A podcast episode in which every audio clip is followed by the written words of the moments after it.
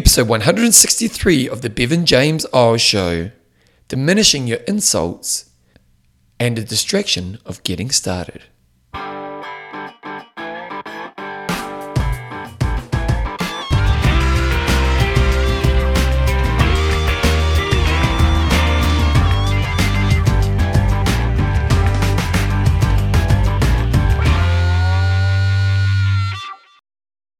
Rightio, team, welcome along to episode 163 of the Bevan James Eyles Show, your fortnightly podcast on the behaviors that create a lifetime love of exercise so that you can get all the gains that come alongside it. Today's show is a show where I'm going to be doing uh, three shorter topics. Um, I kind of had I had an idea for a show, and it kind of takes a bit more work than, than I have the time for. And so I kind of what I do in designing the show is I kind of I have in my in my phone, I have a reminders list, and it's basically a list of you know when you have a thought and you get it out and put it on a reminders list. But if I have ideas for a show, what I do is I go into my reminder list and I edit it to this little area where I have ideas for the show. Um, and sometimes they're deeper ideas that I can go into a lot of detail in, and then sometimes they're just ideas that you know don't necessarily need like 30 to 40 minutes to dig into, but you know good 10 minute segments. And so today I'm doing three of the subjects that have been written down in my reminders list on the show. So it's going to be coming up in the main gist of today's show. Uh, before I hit that, I did want to talk a little bit about my own exercise experience lately and just some lessons that come alongside this. And, and why am I sharing this with you? Well, I'm someone who's done exercise to a pretty extreme level for over 20 years now, coming up 42, so actually nearly 22 years. Um, and I've got a pretty good head around exercise. Like I know exercise really well, but uh, I think I've just talked about in this last couple of episodes how I've got back into weights training in the last period of time, and I've just been really thinking about the journeys of trying to bring a different exercise routine into your life because I'm you know exercise is easy for me in many ways and it's partly because I just have a routine and and I have a job that allows that we have to exercise. So where a lot of people have to motivate themselves it's kind of like turning up for work for me so, for the majority of the last 20 years, my exercise routine has been pretty easy. A, I'm working. B, kind of doing things I really enjoy. And in the last period of time, I've kind of made the choice to get back into the weights room because I want to put on a little bit of muscle mass and I want to get a little bit stronger as I get older. Now, when I say this, ideally, I'd like to put on maybe 4 kg of muscle mass. It's not a huge amount. Um, and I just want to get a little bit stronger as I'm aging because I've neglected that high level strength work for a few years now. And I just feel as I age, flexibility and strength will be a really important thing. And particularly as you age into your 50s and, and later, uh, the loss of muscle mass can be a problem because you can't, it's really hard to regenerate it. So uh, I want to get into that habit now in my kind of early 40s so that lays a good foundation for my future uh, because I want to be able to move for as long as possible. And I, th- I feel that the stronger and more flexible I can be, the more I can maintain the other types of movement that I love doing. So when I set out to start this kind of current adding of exercise to my life, getting into the weights room, I've gone about in a real slow approach. So the first thing I've done is for the last nearly two months, I'm coming up two months of, of doing weights, I, I basically made the goal of setting a foundation and finding a routine. So when I've basically the first month, I, I, I designed a workout, designed a, basically a three day workout, which is kind of lots of compound movements, um, uh, you know, covers the whole body. It's really focused on a bit of hypertrophy. So it is really designed around getting me uh, a bit more muscle mass. So when we when I sat down to design it, I kind of did the programming, but I kind of thought to myself because I haven't been in the weights room for a long time, I'm going to give myself the first month just to get into the movement patterns. So there was no goal of pushing extremely hard in the weights room in that period. In the first month, I went through that. I basically focus on good movement patterns and adding some weight as the weeks went by. So I think when I first started, I was doing pretty light squats at like 15 kg on each side, so probably about 80 kg, which is pretty light for where I'm at. Uh, back in the old days when I was hardcore on weights, I'd push about 180 kg, so you know it's a lot lighter than what I used to be able to do in the past. Um, and then over the weeks, I've kind of slowly progressed that weight, but I haven't really pushed myself that hard until I'm kind of getting there now, but I've definitely got a lot further to go. Um, and So that's been the first block is, is, is around finding a routine and just setting up good movement patterns that are going to lay a good foundation as I start to really push that weight. But there's been a couple of really good lessons in there for me. So first of all, the one of the biggest lessons I've learned, um, or that's reinforced for me, is the importance of setting up a routine around a new exercise habit. And this is something I haven't done well in this journey. So the one thing about my life is I live a very uh, autonomous of time and life. I have a lot of freedom around my time. I can kind of do what I want when I want to do, other than when I coach my runners and when I have my clients and when I teach classes. But basically, most days I have about two hours where I have to be somewhere and doing something, and the rest of my day is I have a lot of freedom around when I want to do it. Uh, and so, in doing that, in the first six weeks of doing my weights program, there was no consistency of when and where I did the workouts. So, for example, one week I'd do Monday morning, Wednesday night, and Saturday morning. Then the next week I'd do Tuesday, Wednesday, Friday, and, and different times a day. And I really discovered how it just made it a lot harder for me because I always think, you know, with exercise, there's a few different negotiations. And one of the first negotiations is getting out the door to do the exercise. And I talk a lot about this. And if you've listened to this podcast for a long time, I've talked a lot about, you know, the first job is to find the routine. Well, I haven't helped myself in the last six weeks because there has been a routine around the when and how I'm going to do it. And I've just found that it's interesting because I find there's a few different negotiations the A turning up, B focusing on good movement, C looking for the intensity and the workout, these types of things. But it has been harder for me because it's not a consistent thing. Or it's not a, a, a habitual thing, is probably a better way of putting it. Um, and so while I've been very good to turn up and do every session, it's I think I've made it harder on myself. I really do. I think I've made it harder than it necessarily needs to be because of that inconsistency of routine. And so, as I've discovered this, and, and, and luckily I have good self discipline, and, and you know I did turn up and do the sessions. But really, when I think about it, I want to be able to turn up to the session and be able to put all my energy into performing as best I can in the session. Now, when I've been negotiating to turn up because this is a different time of the day and you start doing that thing, or maybe we'll do it tomorrow, and all that kind of thought pattern goes through your head, you're kind of mentally fatiguing yourself before you even turn up. So when I turn up, sometimes you kind of let yourself off the hook or you don't train to the level that you want to.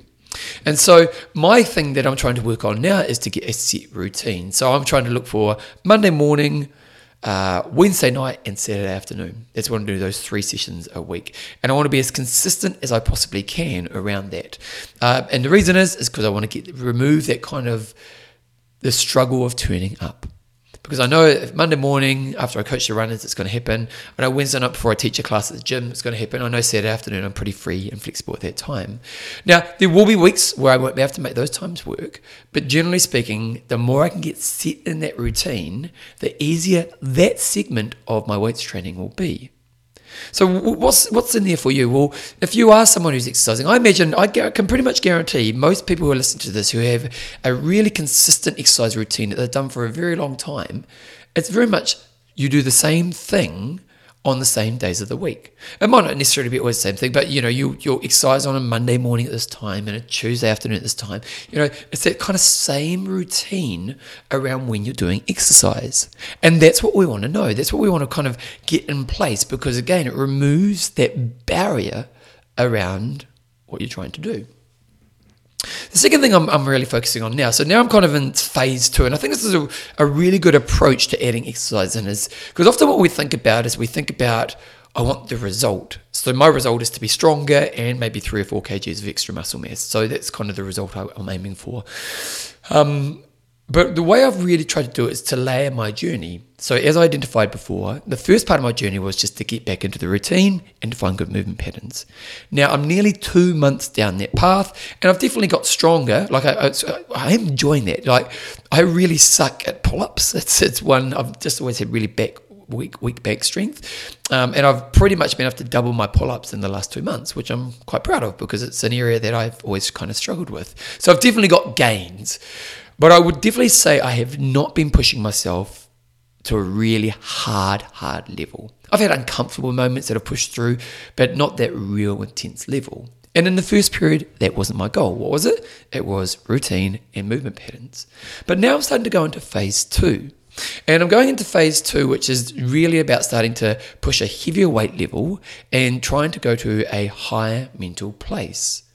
Now, there's things that I'm trying to do within myself that allow me to do that. So, one thing I'm, I'm looking at doing is when I do a set, I always do that moment before I do the set, particularly if it's going to be a hard set, where I kind of visualize or future think what I'm going to do in that set. So, for example, today I did some pull ups. I was at the gym this morning, I did some pull ups, and I had a number that I was trying to hit. And um, the first set I hit the number, and then the second set I didn't. I kind of I kind of got a bit weak and pulled out of it. So then going into the third set, I really kind of spent some time thinking about okay, why did I not hit that last set? What's the thought pattern I need to go through? I basically I paused, and pausing made me gave me a moment to kind of pull out. So I thought, Steph, you've got to be continuous in the set. You've got to focus on good range. Um, and then also I focused on the kind of energy I'm going to bring into it, the kind of attitude. So I put some good pumping music on, and I went for it, and, and, and I managed to kind of hit that set. Now, those are kind of things that I need to learn as I move into this higher intensity, more pressure filled phase of stage two of my weights training progress. But really, the thing I need to do is find a training partner.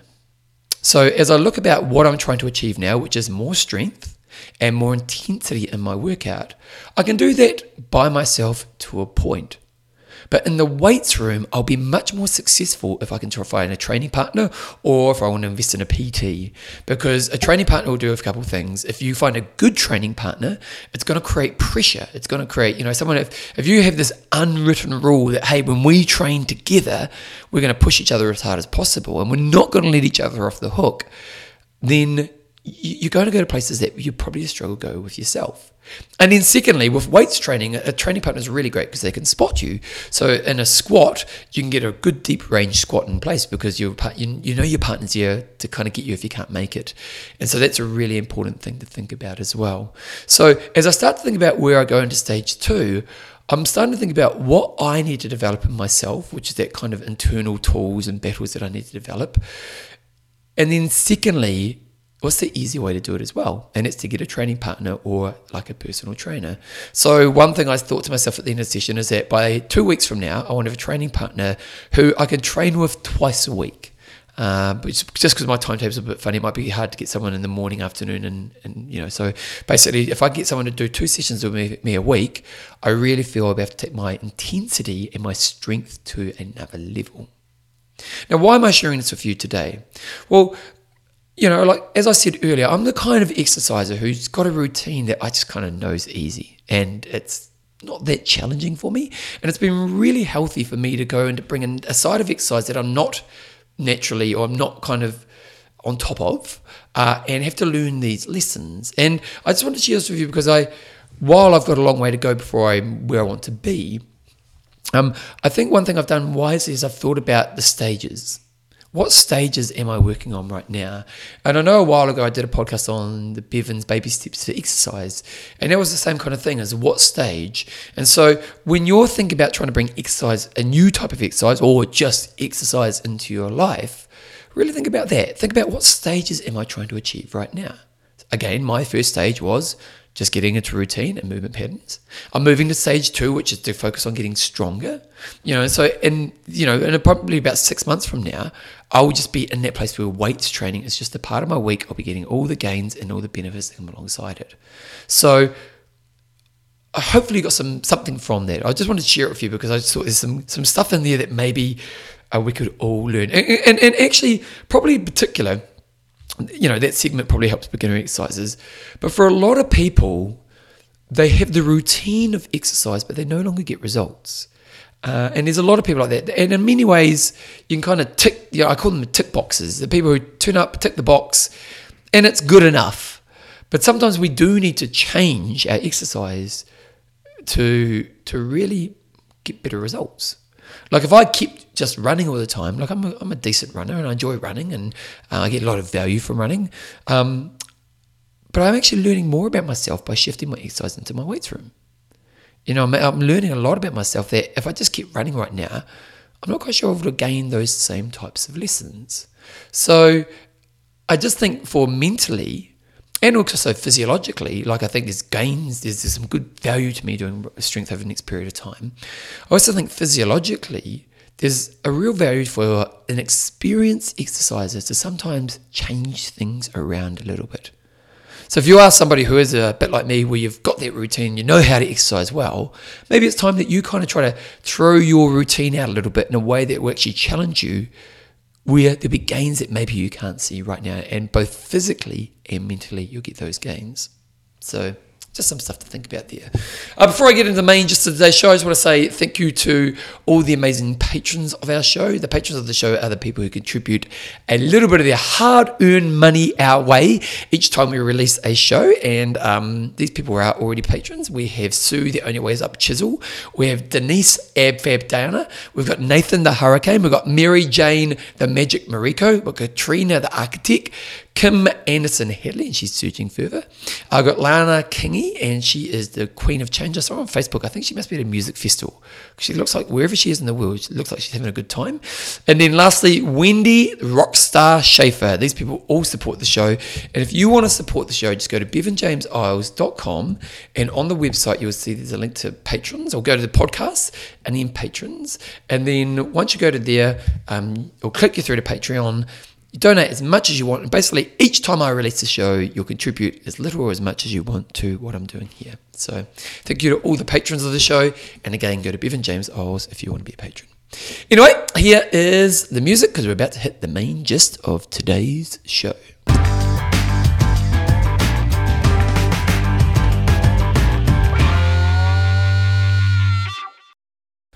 So, as I was saying in the introduction, um, Today's going to, the main segment's going to have three, maybe two, because I did do quite a long introduction.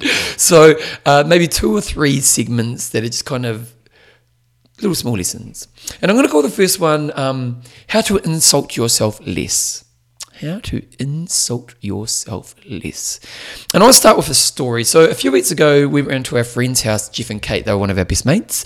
Um, and uh, they're one of our friends who we spend a lot of time with. And uh, we went to their house one night, and we like playing games with our friends. So we often go around and play cards or you know whatever games it is. And I heard of a game recently which I really thought was a cool idea. It's called the Chart Game, and what you do is somebody in the group picks a week from a top ten chart any time in history. Uh, so, for example, on the night I chose, uh, I think it was like August 1996. And then what you do is you go on like Spotify or Apple Music or whatever, however you get music, um, and you play from number 10 down to number one each song. And the person who can buzz in and say their name and names the song first gets a point. So the whole idea is you go through those 10 songs and you know everyone gets points. At the end of the game, you can get five bonus points if you can predict or pick the year that the chart was from. So um, and I picked a great week. Like I picked, I picked 1996, man, and it had some great. They had like Wonderwall. It had um, um, Alanis Morissette. It had How Bizarre, a big New Zealand song. It had, oh, it was like seriously, it had probably seven songs that are still played on radio nowadays. Like it was a big week for music, so I was pretty lucky. I picked a good week. Uh, so again, what happens is you, you play the song, people hit the buzzer, and you get the points. And at the end of it, you get the most points. Well, we played this game, and there was a couple people who were obviously liked a bit of pop music a lot more than everyone else, and uh, they tended to kind of dominate, and they tended to win. And when we got home, actually the next day, Jo came, Jo and I were talking, and she said how she felt really stupid last night when we were playing that game.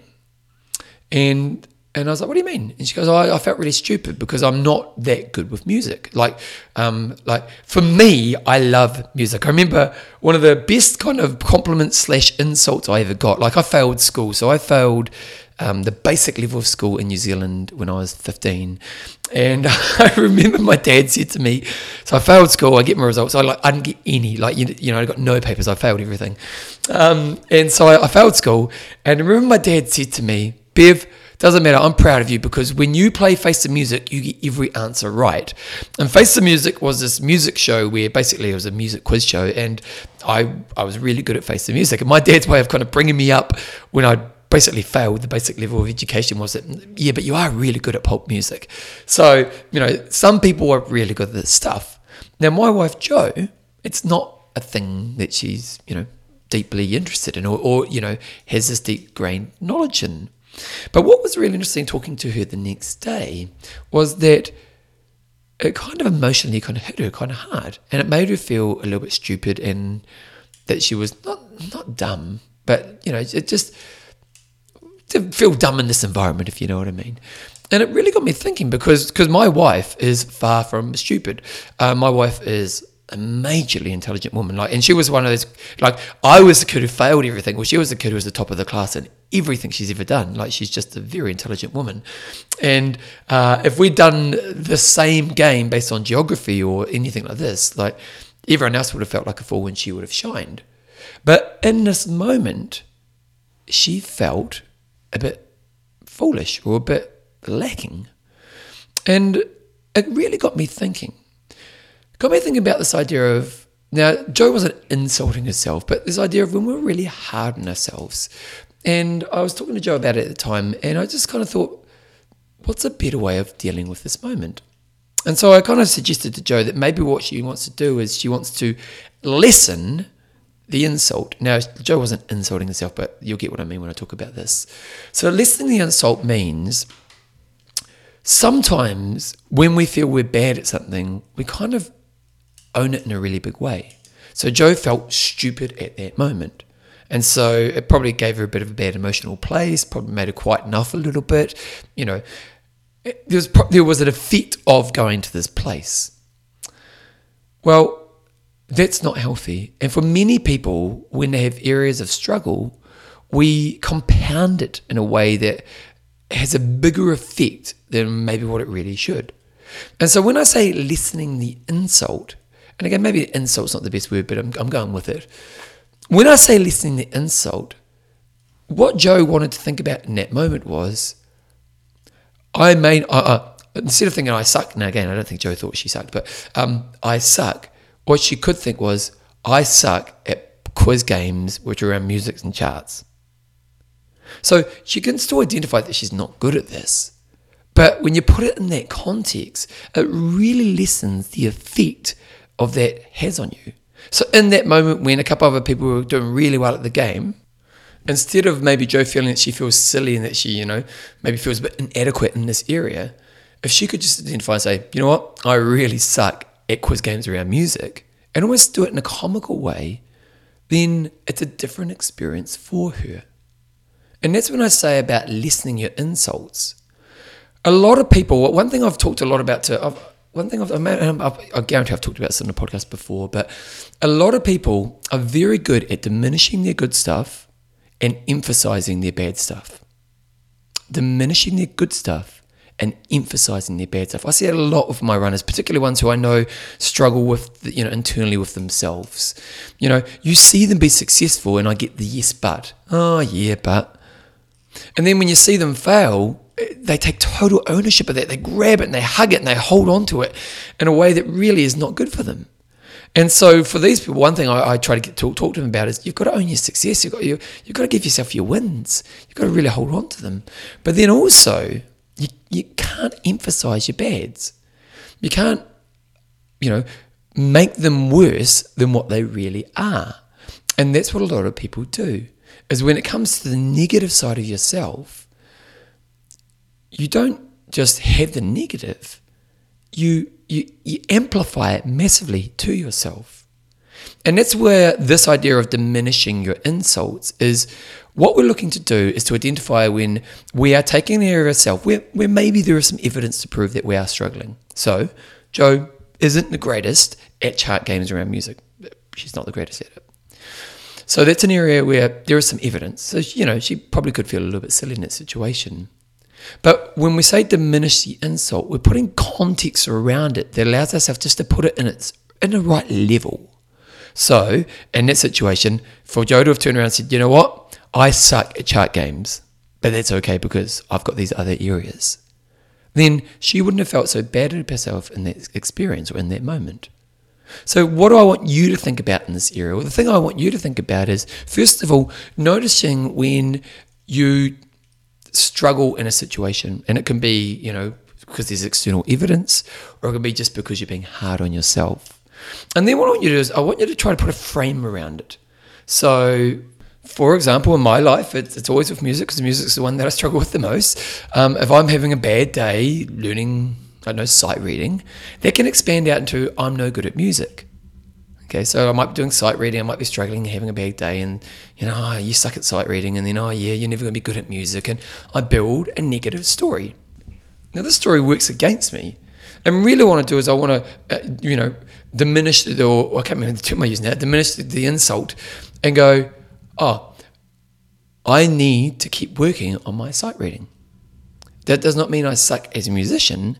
It just means in my sight reading area, I have some work to do to be able to progress to the next level. Now, you see how I put it in that frame.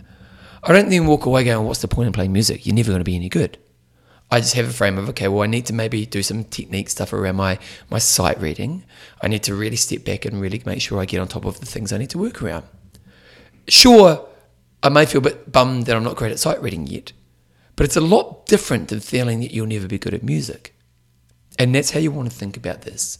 So, what's the work for you in this? Well, if you know, like me and like Jo and like everybody, you have areas where you are easily affected and, and often will compound into other areas and it becomes a self thing, not just an, an, an area thing.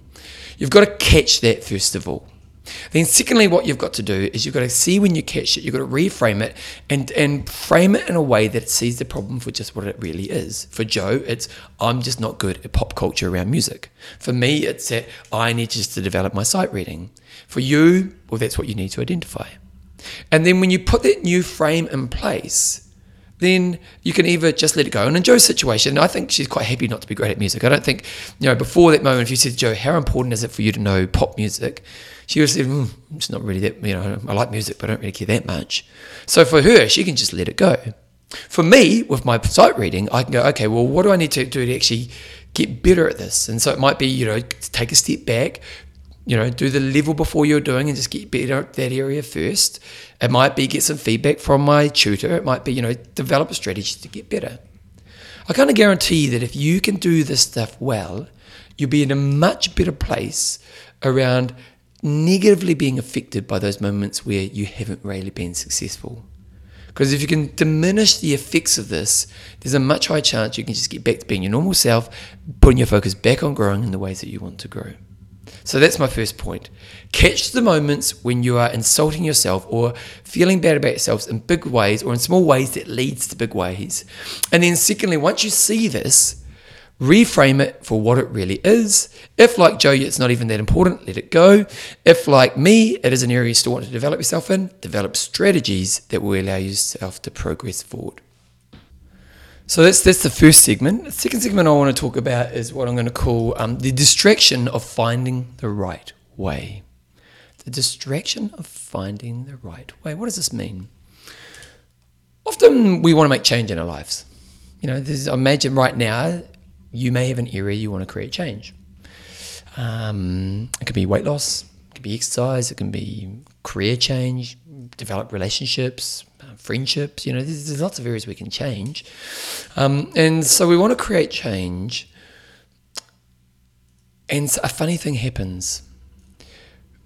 We end up spending all our time trying to figure out the best way to, way to create change, but never really do any of the work.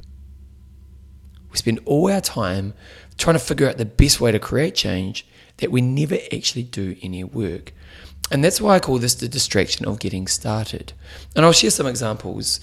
So let's say you want to do a running race and you're currently not running at all. So you want to do maybe a 10k running race by the end of the year. So you've got six months to train for it. Um, you know, there's a goal kind of at the end that you're trying to work towards. And you, just, you set out one day and you kind of think, where do I start? So the first thing you do is you do a Google search and kind of not sure what kind of program to get. So you spend time trying to find some programs and then you probably signed up for some information that gets going to get emailed to you and you start getting emails from somebody who's trying to sell your program.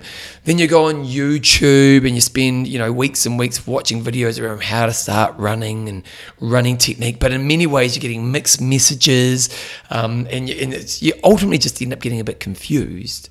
And, and a month later, you've spent all this time trying to figure out what kind of shoes do I need, and what gear do I need, and what nutrition do I need, and what's good running technique, and what's the right program for me. And you wake up a month later and you're probably more confused because there's so many mixed messages out there. And then, secondly, you haven't actually done anything. You've probably spent, let's say, in the last month, you've spent up to 10 hours, maybe even more, researching the right way to have a running journey. The right way to have a running journey. But you haven't actually got out the door and done any running. And this is a common problem we see for people who are trying to create a new area of their life. The distraction of getting started is that they spend so much time trying to figure out the right way, the perfect way, and all the rest of it that they never actually get started. And it becomes a real problem. And I'll share an example from my life. I, um, I've always done a little bit of property investing. When I was a young man, because I failed school so miserably, the idea of being financially free was really important to me. And, and once I kind of got through school and kind of found the other way, I realized being an investor is a really important thing. And so I started reading. I read like for a year. I read every book on, on property investing. Like seriously, I read every book. Um, I can just think of the books I did. I did property investing courses. Like I, I probably put an investment of probably around two thousand dollars in my first year. And this was when I was like twenty. and I didn't have much money on on knowledge of property investing. And I remember at this time, I would go on property investing forums and give advice to other people about property investing because I knew so much about property investing. I'd spent a year educating myself. Had I bought a property at this time? Well, no, I hadn't bought any properties. I spent a whole year developing myself in a way where I never actually took the step of action. And then after a period of time, I'd saved up enough money to be able to buy my first rental property and I went and, went and bought a rental property, and uh, and you realise pretty quickly that a lot of the education I got was not pointless, but most of it was irrelevant. And the real lesson you learnt was when you're in the game. And I was a really good example of this, the distraction of getting started. I was I was almost a bit fearful of putting my feet in the water of property investing because I thought I needed more knowledge before I started. But I wasn't starting. I had a, lot of knowledge behind me, but I wasn't starting. And the ironic thing was is that as soon as I started, I realized, oh my god, the lessons I need to learn are, are kind of way over here, not where the education, education I currently was getting was. So when we think about the distraction of getting started, is a lot of people do this, is they spend so much time and invest time and money, but they don't actually get started. So what would be my advice for you if you know I'm speaking to you in this situation? My advice to you would be, first of all, you've got to get started straight away. I know that's simple advice, but there's probably a couple things. First of all, um, what is the basic, most basic level I need to start this? Okay, what is the most basic level that I need to start this? So let's go back to this running example. So let's say again tied at the end of the year 10k running race. Um, what's the most basic level? The most basic level is you need basic training gear. You don't need to go out and buy the you know the three hundred dollar pair of running shoes, you know, that are to, you know, that elite runners run because it gives them an extra, you know, one second a K. You don't need that. You sure you probably need some decent, you know, shoes that are applicable for your body. So there's a level of investment around shoes and gear that you're probably going to need. You probably want to get some advice. And, and I would say you want to get advice from someone who you can actually work with, you know, like a local person that you can work with because, um, there's just that, that, that, that context probably more important. Uh, and that's probably it, really. Basic level equipment and basic level advice. Just on this advice, I'm going to go totally off subject here. If, one thing I will say is if you're going to invest some money in a coach or, or a mentor or somebody who's going to guide you on your journey, until they show you can't trust them, you've got to trust them. Because I think a lot of people nowadays, there's so much information out there. And, and like, in any area, you jump on the internet and you start researching any area, you can get overwhelmed with contradictory advice, you know. And so what you've got to basically go is you buy when you buy a coach, you're buying a philosophy. And uh, that coach's job is to, to work with you and help you be successful. And so you've got to trust them. And it's just often you see nowadays because there is so much information. Like it was funny, I had a runner come up to this morning and she was telling me how her husband's got an injury. And she goes to me, Oh, I'm pretty sure I've told him I'm, I'm pretty sure he's got a stress fracture.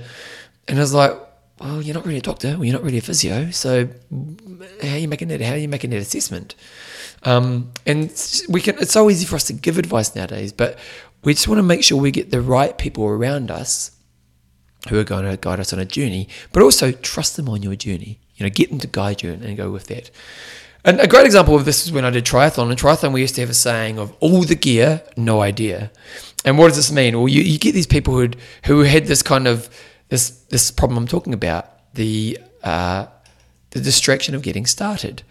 You, they turn up to their first race, and it's been thousands and thousands of dollars. They had the best bike, the best wetsuit, and all this, and they, they hadn't trained.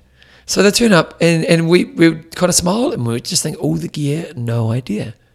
Because the most important thing you need to do if you want to grow in any area is to do the thing. Like if you want to run a 10k race at the end of the year, well, the best thing you can do is get out the door and start walk, walk, run, or start your routine of getting into the habit of running. That's the best thing you can do because that's when you're going to learn the lessons that are going to help you be successful along the way.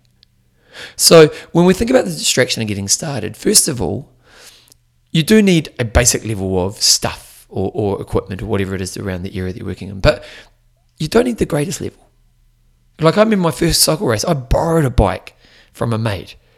And then I loved it. And so I started to invest more in cycling and went further and further with it. And um, that's what you want to think about is I just want to dip my feet in the water and see if it works for me. Then once you've got that, you want to just get out the door and start doing it. Now, one thing I often think is that often people are afraid to start, and that's why we had the distraction of getting started. Is that if I need that next thing before I start, and if you know that's you, just keep the start level really easy you know, again with the running running journey, if if you know the distraction of getting started is more just about the fact that you're a bit afraid, or you know you think it's going to be hard, and so looking for the right answer is a way you distract yourself from actually doing the thing that you're a bit afraid of, make it a bit easier in your mind. You know, you, when you're doing this running journey, just say at first I'm just going to go for walks for the first. You know, think back to my my weights training program I talked about earlier today. My first month, just turn up and do the movement patterns. You know, I made it pretty easy for myself, didn't I? And that's what you should do as well. Because often we're a bit f- afraid to actually take the risk of doing the thing. And that's why we have the distraction of getting started. And the reason this is really important of finding the right level, having your basic level gear and your basic level mentorship beside you is then you can go and try it. Now, for sometimes you might try something in your life and you might go, you know what? I don't actually like this. You know, you might try running. You go, you know what? running's not my thing. I'd much rather be doing a dance class. Or you might try um, playing a musical instrument. And you, you know what? I don't really like playing music. I'd much rather do some um, painting or something like that. If you haven't put much of investment in A, you've saved yourself money. And B, you can just kind of move on pretty quickly. And then, secondly, the other thing is if you do enjoy it, well, that's when you can invest more time and money. So, like when I first started endurance sport, and I borrowed bikes and stuff as I did a couple of races. And I thought, you know what? I kind of like this. And then the more I liked it, the more I invested time and money into the thing that I liked. And so I kept the most out of it. So you can spend the money in the long term if you want to, but that's after you've started. Because the real lessons and the real gains are going to come when you actually just do the thing. So, my second point today is if you know you're the person who spends all your time on YouTube, all your time looking for the answers on the internet, being a sucker for ads on Facebook, and you don't actually do the thing you want to do, look at my approach. Get your basic level equipment. Like I think a piano, like I thought I wanted to play piano. My first piano was like a $600 kids piano, like probably $400. It was, it was crappy piano, but I tried it, worked out for me. Now I've invested in a really good piano. I've got a, a $6,000 keyboard. I spent a lot of money on it because I love it. And I've had it for like six years. I play it, you know, every day. So it's a good investment because I love the piano. I, I, I did the thing first, and that's what I want you to do. In life, you want to be the person who does, because the person who does, who does the thing, learns the lessons, knows where they can progress, and ultimately achieves what they want to achieve. So today's points, if I go right back to the start, point number one is reducing the insult, and that's about seeing when you're working against yourself and putting it in a frame which keeps it small and realistic. And like Jo, you can just let it go, or like me, you can develop it. And then, secondly, the distraction of getting started. And in the distraction of getting started, what we're looking at there is are you spending all your time trying to find the way when actually you're better off just getting started? If you know you are this person, A, reduce the, the entry level B, find the right mentor. And C, keep it at, at the movement level. And entry level, I was meaning like the gear and the equipment. And then C, the entry level of the movement or, or the activity. So you just get started on that journey. I guarantee if you do these things, these things well, you're going to end up being a much higher level of yourself and you're actually going to learn some pretty cool life lessons along the way.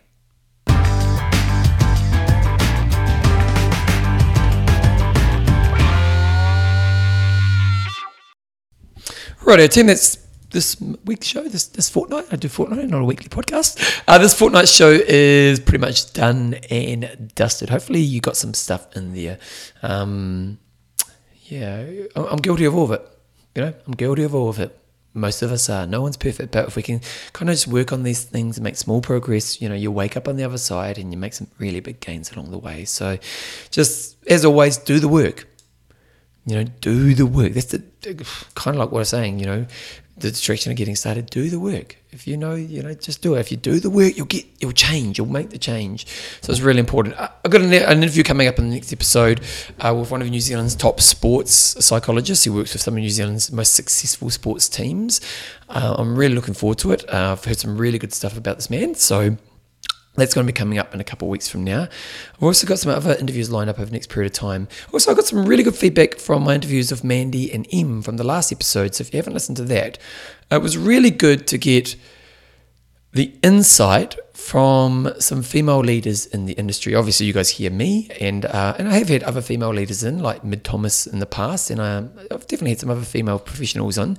But it's just you know it's always good to get different insight, and even for me because they just have different things they have to work through in this industry. And there's some really honest, good insight.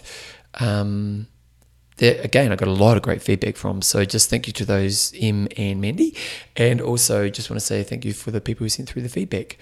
And also, I just want to say a big thing. I've had some lovely emails through from some listeners recently, um, just saying um, some really cool stuff about this show and uh, the work that I do. And um, I feel I just feel very lucky that I'm very lucky in my life. I've tried to choose a life around trying to help people grow, and in many ways, it's a tough life because it's um, you know there's many people who don't know how to make their life work, and I've been fortunate to be able to make that life work.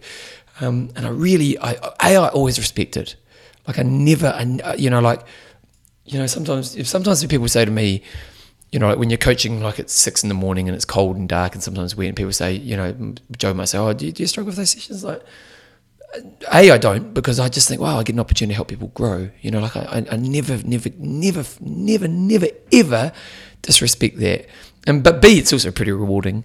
Um, but what's really lovely about my life is that people do let me know that my work helps. And I've just had some really special emails from people in the last period of time just letting me know that this show and the work that I do is, has really helped them in some quite massive ways. And so just want to say uh, thank you to those people who have taken the time to write to me. it, it's something you you know it's it's the email you you just always love reading. Like um, someone takes the time in their day to write to you and say that the work that you do that you work really hard on makes a difference for them. It's like that moment wins that day straight away. Like it's pretty cool.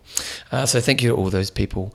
Um, just actually, lastly, my, my wife and I, one of my clients, this amazing lady, um, she has a thing called a five year diary.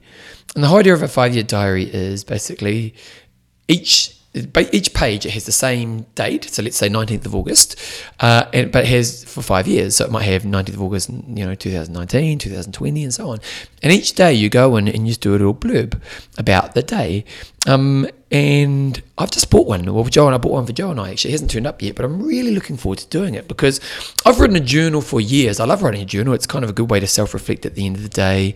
Um, it's a good way to kind of look back in the past. Um, I, I, just think it's a really healthy tool to have in your life. But the thing I love about this idea of a five-year journal is that you go back each year and you have to reflect on the previous years. And uh, my client has been saying it's, it's such a powerful thing because there's, you know, A, you remember the good stuff. B, you know, when you see the problems or the things you're struggling with, you realize you kind of move on. Just a really cool insight. So it's a tool that I haven't started yet, but I bought one for Jo and I, and we should probably get in the next few days. Um, and I would like for Jo and I to make that kind of a, a nightly thing that we kind of do together. Um, and then, yeah, no, so I just thought I'd check it out. Maybe it's something you want to do as well. Anyway, um, if you want to enjoy the show, you can go to bevanjameseyles.com, become a patron. And if you want a patron, just go there and it's all pretty obvious. Go to the podcast section, see the Patreon link, and uh, thank you to all the people who already are patrons. Uh, other ways you can support the show is to share it on your social media. If you know other people listen to podcasts, they're pretty popular nowadays. Let them know about this one, the Bevan James Eyles Show. And uh, if you want to put some feedback on Spotify, Stitcher, iTunes, any of the podcatchers out there, that'd be really appreciated. Oh, I'll be back in a couple of weeks' time with a great interview with one of New Zealand's top sports psychologists. I'm pretty looking forward to that. As always, keep being